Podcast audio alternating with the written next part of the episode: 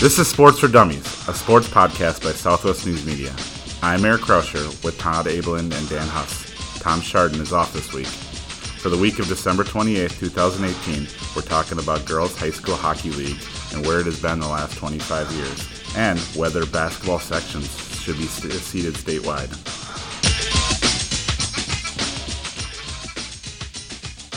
Well, what'd you guys get for Christmas uh, this week? Anything exciting? Well, I just wrote about a a gift I got maybe 40 some years, or a gift I didn't get 40 some years ago.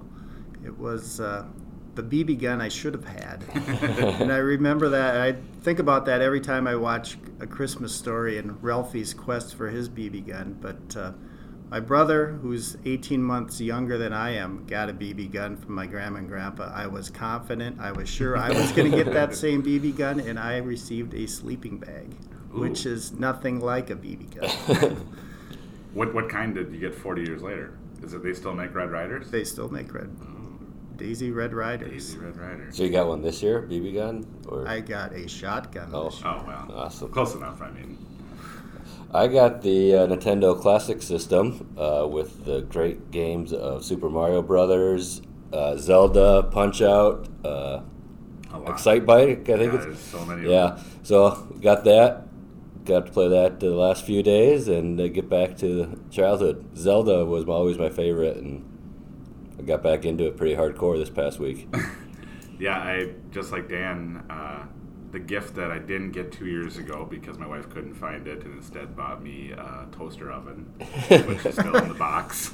Um, I also got the Nintendo Classic, and I have come to realize at the age of 37 that I am not very good at video games anymore. I can't even get past the first like round of Ninja Gaiden and what was the other one I was playing? Um, oh, Super Contra, which I think is Super C in the new classic uh, version. So, yeah, kind of fun reliving the past, thinking about childhoods and how much time played Nintendo. How long did it take you to get back into realizing how to play the games and the and the strategy to all the games? Did they come back pretty fast? No, or? not at all. Uh, yeah, at least the Nintendo controller, there's like two buttons.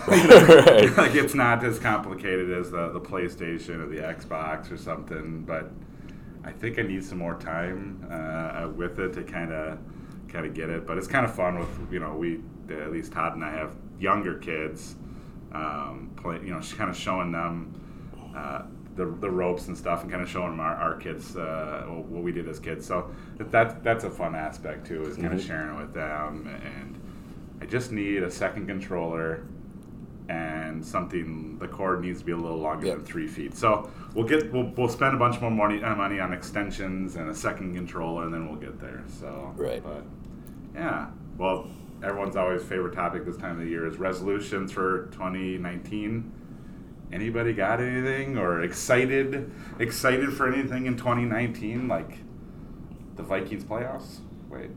Still have, get, still have to get there, but what excites you guys for 2019? Nothing apparently. Nothing really. Just plowing ahead with what's going on. Minnesota Twins. The, They just signed Nelson Cruz did they really? this morning, so does that, Breaking ex- news. does that excite you? Uh, well, excites me more than Logan Morrison.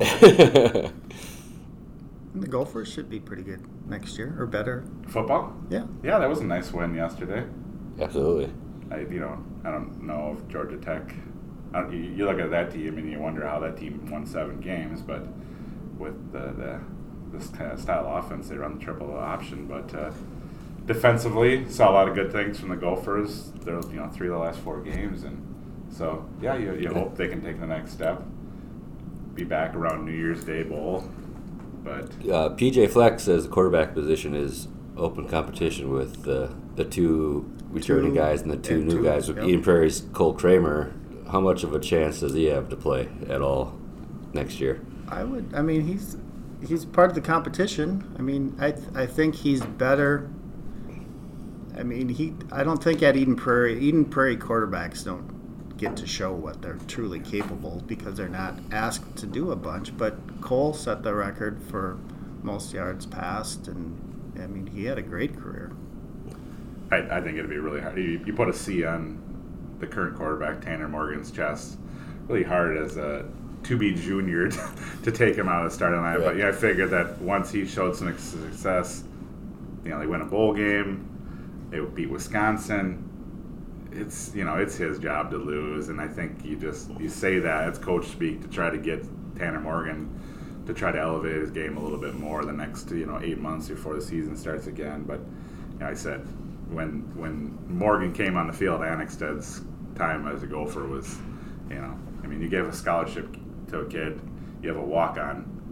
That scholarship kid is probably going to elevate right. himself, you know, past everyone else. So, but it'll be fun to watch. I mean, I know they got a kid coming in from Texas, and I think both those kids are enrolling in January. In January, yeah, and that's kind of the new norm here is that a lot of these kids are getting those spring practices in, and you know, I think you look all the talk this year with this team was uh, youngest team in the nation. Well, I mean, true freshmen do play in uh, in a program like Minnesota, so getting in in January versus getting in in August can make a big difference. So, well, yeah, that's there's a lot to be excited for. Apparently. Yeah, I guess so. well, we're gonna switch gears here uh, and go back into the high school realm. Talk about a couple things that uh, come to mind. Uh, you know, kind of hot topics maybe. Uh, this year, girls hockey in the state of Minnesota is going to be celebrating its 25th anniversary, and uh, what do you guys what do you guys see as as steps over the years of you guys watching you know the, the level play competition? What do you guys see as, as steps they've made, and and then the you know flip side, what what about the sport needs to change for it to, to grow again? Well, when I started with the paper, Eden Prairie and Chaska had a uh, co-op team, okay. and and the girls that were playing were not that far removed from figure skating. Yeah. I mean, for a lot of them, this was you know they were one and two years into wearing hockey skates, and the game was a lot different back then. I mean, yeah. shots rarely left the ice. You know, goalies made saves if they were in front of the puck, but they didn't move yeah. in the crease very well. I mean, just the level of play now is, I mean, you can't even compare it. Yeah, back then, 25 years ago, if you had one dominant player or one really good line, you were going to be a good team. Mm-hmm. Now you need depth. You need yeah. to have one really good line, a second line that's good, and a third line that can compete and not lose you the game. And you got to have a goalie now too, otherwise you're in trouble. So that's the biggest difference. Of the depth of the teams are much better. Yeah, and, and I, I mean I see that as maybe the biggest biggest issue the sport faces in Minnesota is that you have the top programs have three four lines, and everyone else is searching, you know, for that kind of depth, and so that's where you're seeing co-ops. I know Chaska Chanis, and they skated four lines. Uh, in the season opener against Minneapolis, you know, first game of the year, so you want to see some things. But if you want to compete with the Eden Prairies and Minnetonkas in this section, I mean, if you split Chaska and Chanhassen, there's no way they're skating four lines. They're skating two lines, and how do you compete? And so, I think that's probably where we see a lot of. There's always two or three teams in the conversation for a state t- uh, title, and everybody else is, you know, because who can who can keep up with Edina? Who can keep up with Blake School? Um, you know, when Minnetonka went through their years, they had outstanding goaltending defense, and they won with you know they won that way, and they just scored enough goals, but nowadays. Pretty tough with the Edinas and the Blake schools. Yeah. Well, the, the biggest issue of girls hockey right now is just participation. You got big schools that are having a co-op just to feel like Chaska Chan, Bloomington's got a co-op. Hopkins. Hopkins has got a co-op. So there's the biggest, some of the biggest schools in the state can't field one team. They got to go outside their district to find. So that's the biggest problem with girls hockey is this participation is not there. And that's they got to build that from the ground up. They can't just there's no magic way to fix that. Why isn't that there though? Uh, that's a good question. Cost I mean, probably the most likely. Yeah. My daughter plays hockey in Bloomington at the 8U level, and we've got, I think we have 60 to 70 kids at the 8U level, which is a good number. But you go from the 8U level where we have 60 kids up to the 10U level where we only got 30 kids. So you lose kids right there. Um, half the kids right there in Bloomington. So I'm sure that's happening in other associations is it, too. Is it cost or is it specialization or cost, time, time, specialization? You know, you start at the 8U level, and it's tough for you to get the girls and, and boys too. They're out there. Some of the parents probably start them too early, like a five and six when they can't skate. So the kids are out there just falling down and not enjoying themselves. So they say, "I don't want to play anymore." So if you could probably, this is what I, I started my my daughter late. She's nine. We didn't put her on the program until she was seven, where she I knew she could actually skate and enjoy herself. And there's a lot of, at least in Bloomington, we have of the 60 kids, there's probably 10 to 15 that can't skate and they just stand there on the blue line.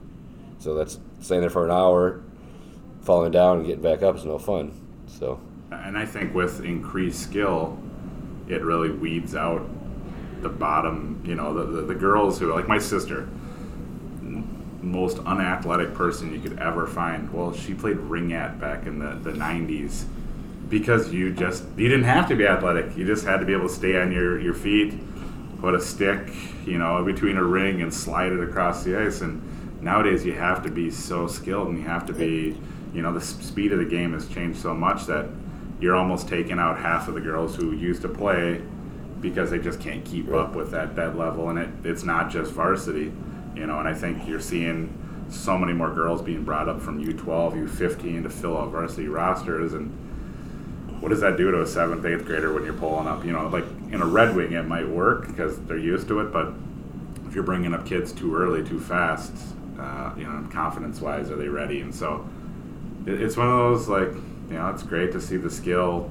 increase, and um, but I, I, I do think that we're seeing we're, we're seeing some some changes in numbers that are heading the wrong way. Yeah, yeah, absolutely. Well, they look like uh, how would Natalie Darwitz and Krissy Wendell do these days? They'd still be dominant, but they want to put up they want to put up the numbers they put up 20 years ago. Correct. So that's the level of play as there still would be those two would still be dominant, still Yep. be scoring and making their points, but I don't how do, they wouldn't be scoring as much as those two did. No, But still, most every really top end team has a top end Yeah. player. Right. Yeah. I mean, a Miss Hockey candidate Yeah. or something.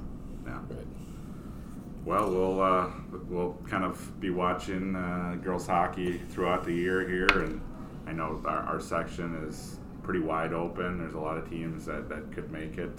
Shakopee made a nice run to the section finals. Minnetonka and Prairie have always been there. Holy Families, uh, good to be very good in a couple of years. They, they all ninth and tenth graders, and um, so a lot of them have come from through breakaway. So it'll be kind of a fun uh, fun section to watch this year as we kind of have that wide openness. But uh, all right, Who, who is the number one seed right now? Would it be Eden Prairie the or number one Minne- seed? in Minnetonka? Well, Eden Prairie and Minnetonka potentially play three times still. Yeah. So that So it's still up in the air. it's yet to be determined. Yeah. Minnetonka's got the biggest win. They beat then undefeated number one Andover, but they've slipped a few times. They're they scoring. They're good goaltending, good defense. Uh, scoring is up and down, but Minnetonka hammered Chaskatchan pretty good. So at this point, I'd probably say Minnetonka just for their body of work. But it's, Well, recent, I mean, Eden Prairie just beat Maple Grove, and Maple Grove just beat Minnetonka. so But that, like I said, they play each other they, potentially yeah. three so times. yeah, it'll be Minnetonka and Eden Prairie. Whoever whoever wins the most amount of games. There you Right, go. right. All right, shot clocks. We this year we got uh, we got arcs underneath the baskets for uh, you know to I guess stem charging calls underneath the basket. At uh, I think one of the ads in my area told me it was like nine hundred dollars to put these things in, and that was just straight tape make it arc. The, the stuff to make it cost nine hundred dollars to paint the floors. Repaint the floors like thirteen thousand. Wow. So, on that note, shot clocks. Obviously, it's been a hot topic for years, dating back to the Hopkins Shakopee game. Uh, does the state of Minnesota need shot clocks? Is do we need do we need shot clocks at the high school level? I would say they probably should, but that the argument gets back to money, and it's not just the clock itself. It's you got to hire somebody to operate it, Yeah. and that's that's a problem for a lot of places. Mm-hmm. I mean, Eden Prairie doesn't even have someone to operate their their score. I mean, you can't see how many points so and so has because they don't have somebody doing that. Right. I think it most likely should happen. Is it going to happen? Not soon. It might go in steps where state tournament might have it, and then you go add the sections, and then you'll go into the regular season. But it's gotta, I think it's gotta happen. Just better for the flow of the game. No one wants to see what happens with Shakopee and Hopkins in the state tournament a couple years ago, where Hopkins held the ball for what was it, 15 minutes straight, Yeah. and couldn't score at the end. So. Um, I think it's got to happen. I think it'd be better for the game, but is it going to happen? Probably not. Would it change things? I mean, the, how the current game is run, outside of maybe the last minute, maybe minute two, it, would it? I mean, Well, do you guys see it? You guys I don't know if it would change anything, but this, well, this is, I don't know. This past week, Shakopee girls basketball played Jefferson. The game was 36-25 or 36-27, something like that. They scored. It was 13-11 at halftime. oh man, So, and I don't. I wasn't able to talk to the coach because it's Christmas. I don't know if it was because Jefferson was holding the ball against him because I know Shakopee wants to play fast, Yeah.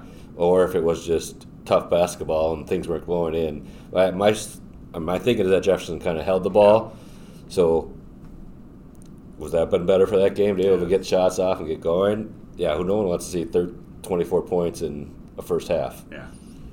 I, I, I, I just watch the pace of games nowadays, and uh, the whole old method of all right, pass ten times before we take a shot just is not there. No, I think most coaches want to play fast and Yeah. get going, and So I, mean, I, I, I think it it's only going to come into play maybe five percent of a game, but you know, I look at the end of the games, and you know, sometimes it's a one possession game and there's two minutes left, and teams are holding or you know are just running the stall play, and you're like, come on, like this should be an exciting finish to a game, and it kind of because then there's a timeout, and Right. there's a you know, it, it's just it one of those things where it kind of sucks some of the life out of what should be a really fun finish. right. Now, if somebody makes a last second shot, it you know elevates it again. But I, I do think, you know, it's going to be a tough decision and a decision that the state high school league is going to get some drawback from, from or criticism from, you know, like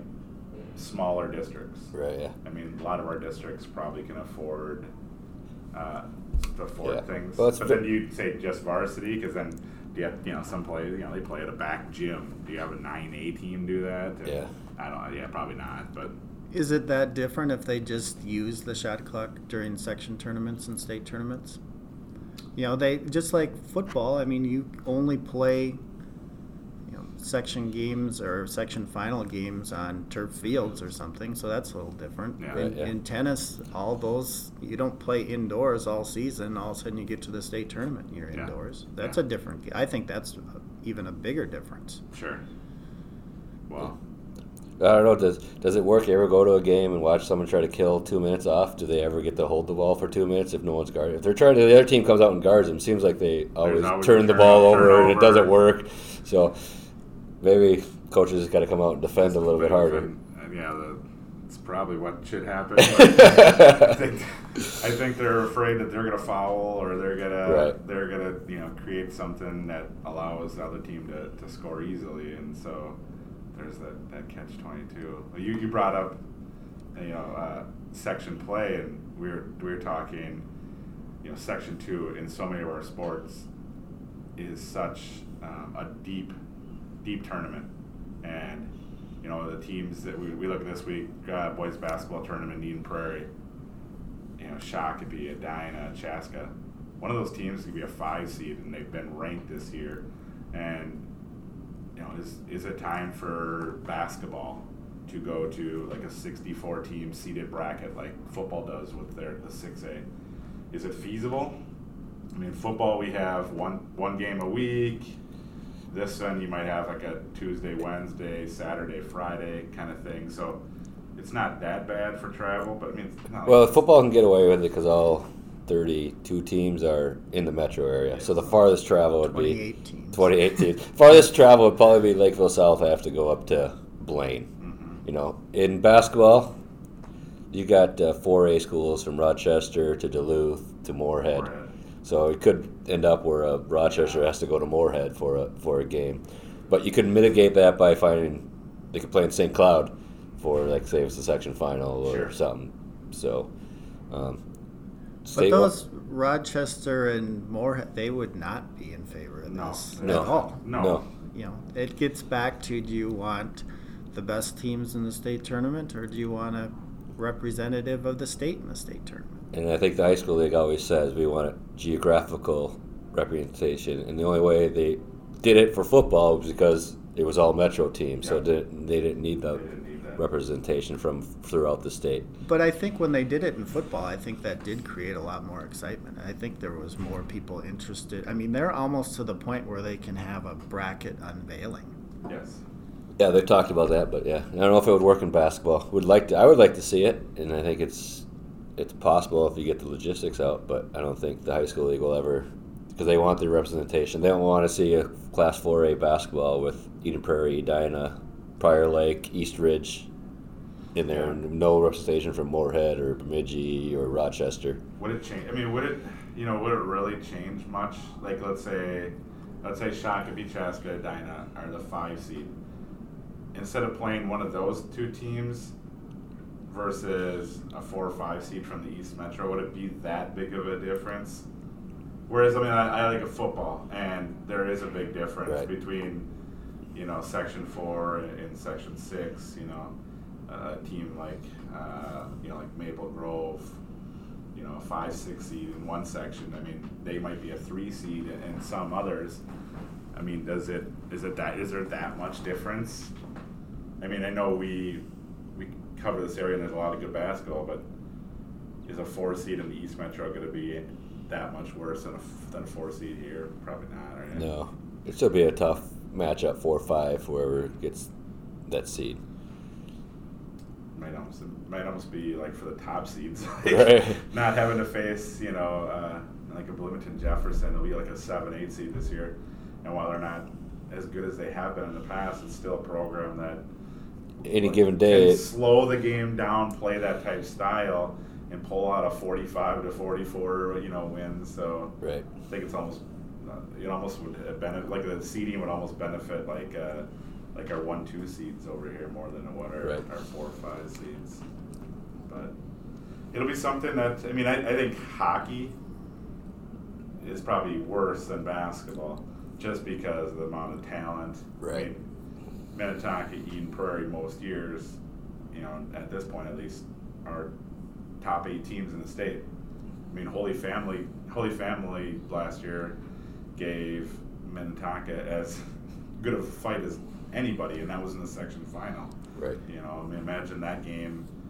You know, Minnetonka scoring two seconds left in regulation in the cha- state championship. It would have gone bonkers at Xcel Energy Center. you know, so hockey might be the one that, but again, then you're dealing with.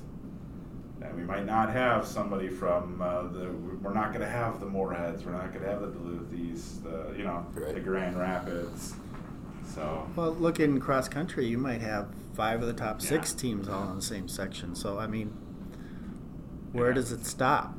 You know, do you do it for all the sports? I mean, if you did it for one, the other sports are going to come knocking at the door. yeah, They and that's they probably already are. I mean, the coaches, the basketball coaches association Yeah. has already. Basketball coaches have asked for it the last couple Correct. of years, and the high school league says we're not interested. So yeah. Might be a one. Might be a one uh, time deal with uh, six A football. right, As Dan said, there's four spots available if anybody. especially if everyone keeps dropping down from Class six A football. If, if you guys want to get in, six A football will take you. I think so. Well, anything anything happening uh, event wise next week or so that stands on your mind? We got the you know we got some holiday tournaments running this week. Uh, you know Monday Tuesday is kind of a wash unless you're playing in the four team Schwanstedt Gold Division. I'll I'll touch on uh, it's a big couple weeks, next ten days for wrestling. Uh, it was supposed to be a big up and rumble in the red, but the weather has knocked some teams from going out. I know Shakopee was supposed to go up there, but they're not going up there anymore. Scott West is still going up there as of now, I believe. But the following week is the Clash. They call it the National Wrestling Tournament, dual tournament. You get teams from all over the country coming in, playing. You get Shakopee, um, Apple Valley. I got a list here. Let me see uh, at, uh, St. Michael and Owatonna. Then you got teams from like California, Vacaville, Illinois, Carl Sandburg, Oak Park River Forest, which is number 43 in the country, all coming in. So that takes place at Rochester next week. Cool. Yeah, we were just talking. Well, about, it's yeah. it's not the clash. But uh, Eden Prairie and Minnetonka wrestle a, a dual match that Thursday after school gets back, and the winner of that doesn't necessarily mean they will be the section champion, but they will have the top seed going into the section tournament. Which somebody's got to win that. Minnetonka's won it three years in a row, and but uh, and Minnetonka looked pretty good the other day when they wrestled Chaska Chanhassen. Now, so, but yeah, that, that that'll be the number one seed, most definitely. And I, I still don't know how good Eden Prairie is because I haven't seen a full lineup. I mean, they've got a lot of holes in their lineup, and and they keep saying they'll be a different team come February than they are now. But at some point, you got to see what they are. Well, I, you know, we, we were talking about conference play begins here in the next couple weeks, so that's always kind of a fun time to, uh, like you said, see those natural uh, league uh, matchups. Um, so we'll be watching for that the next couple weeks. I know uh, there'll be boys basketball in the Metro West Conference will be, you know, kind of a fun race. Robindale, Robbinsdale, Cooper, and Chaska had some exciting uh, contests last year, so it'll be interesting to watch uh, watch how that, that's handled this year. And but uh, Chaska the favorite in the Metro West, or is it Cooper? Uh, depends on which Chaska team there. I mean, Chaska's beaten Lakeville North, and uh, they also beat uh, oh geez, another top ten team. I'm Shakopee. Well, they beat Shakopee. They also beat yeah, okay, those other two. Um, and they've played right there with Prior Lake and Eastview. Uh, but they had a chance. They didn't play a good game last week against Wayzata, and they still were up with a couple minutes to go. So I think they have the pedigree to win that conference. But Robbinsdale Cooper is really athletic, and you have to have depth against a team like that. I don't know if Chaska does, but 14 game schedule, so a lot of lot of games Yeah. ahead.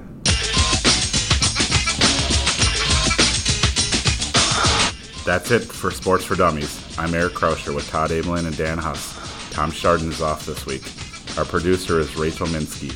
To learn more about the stories discussed today, visit southwestnewsmedia.com. Thanks for listening.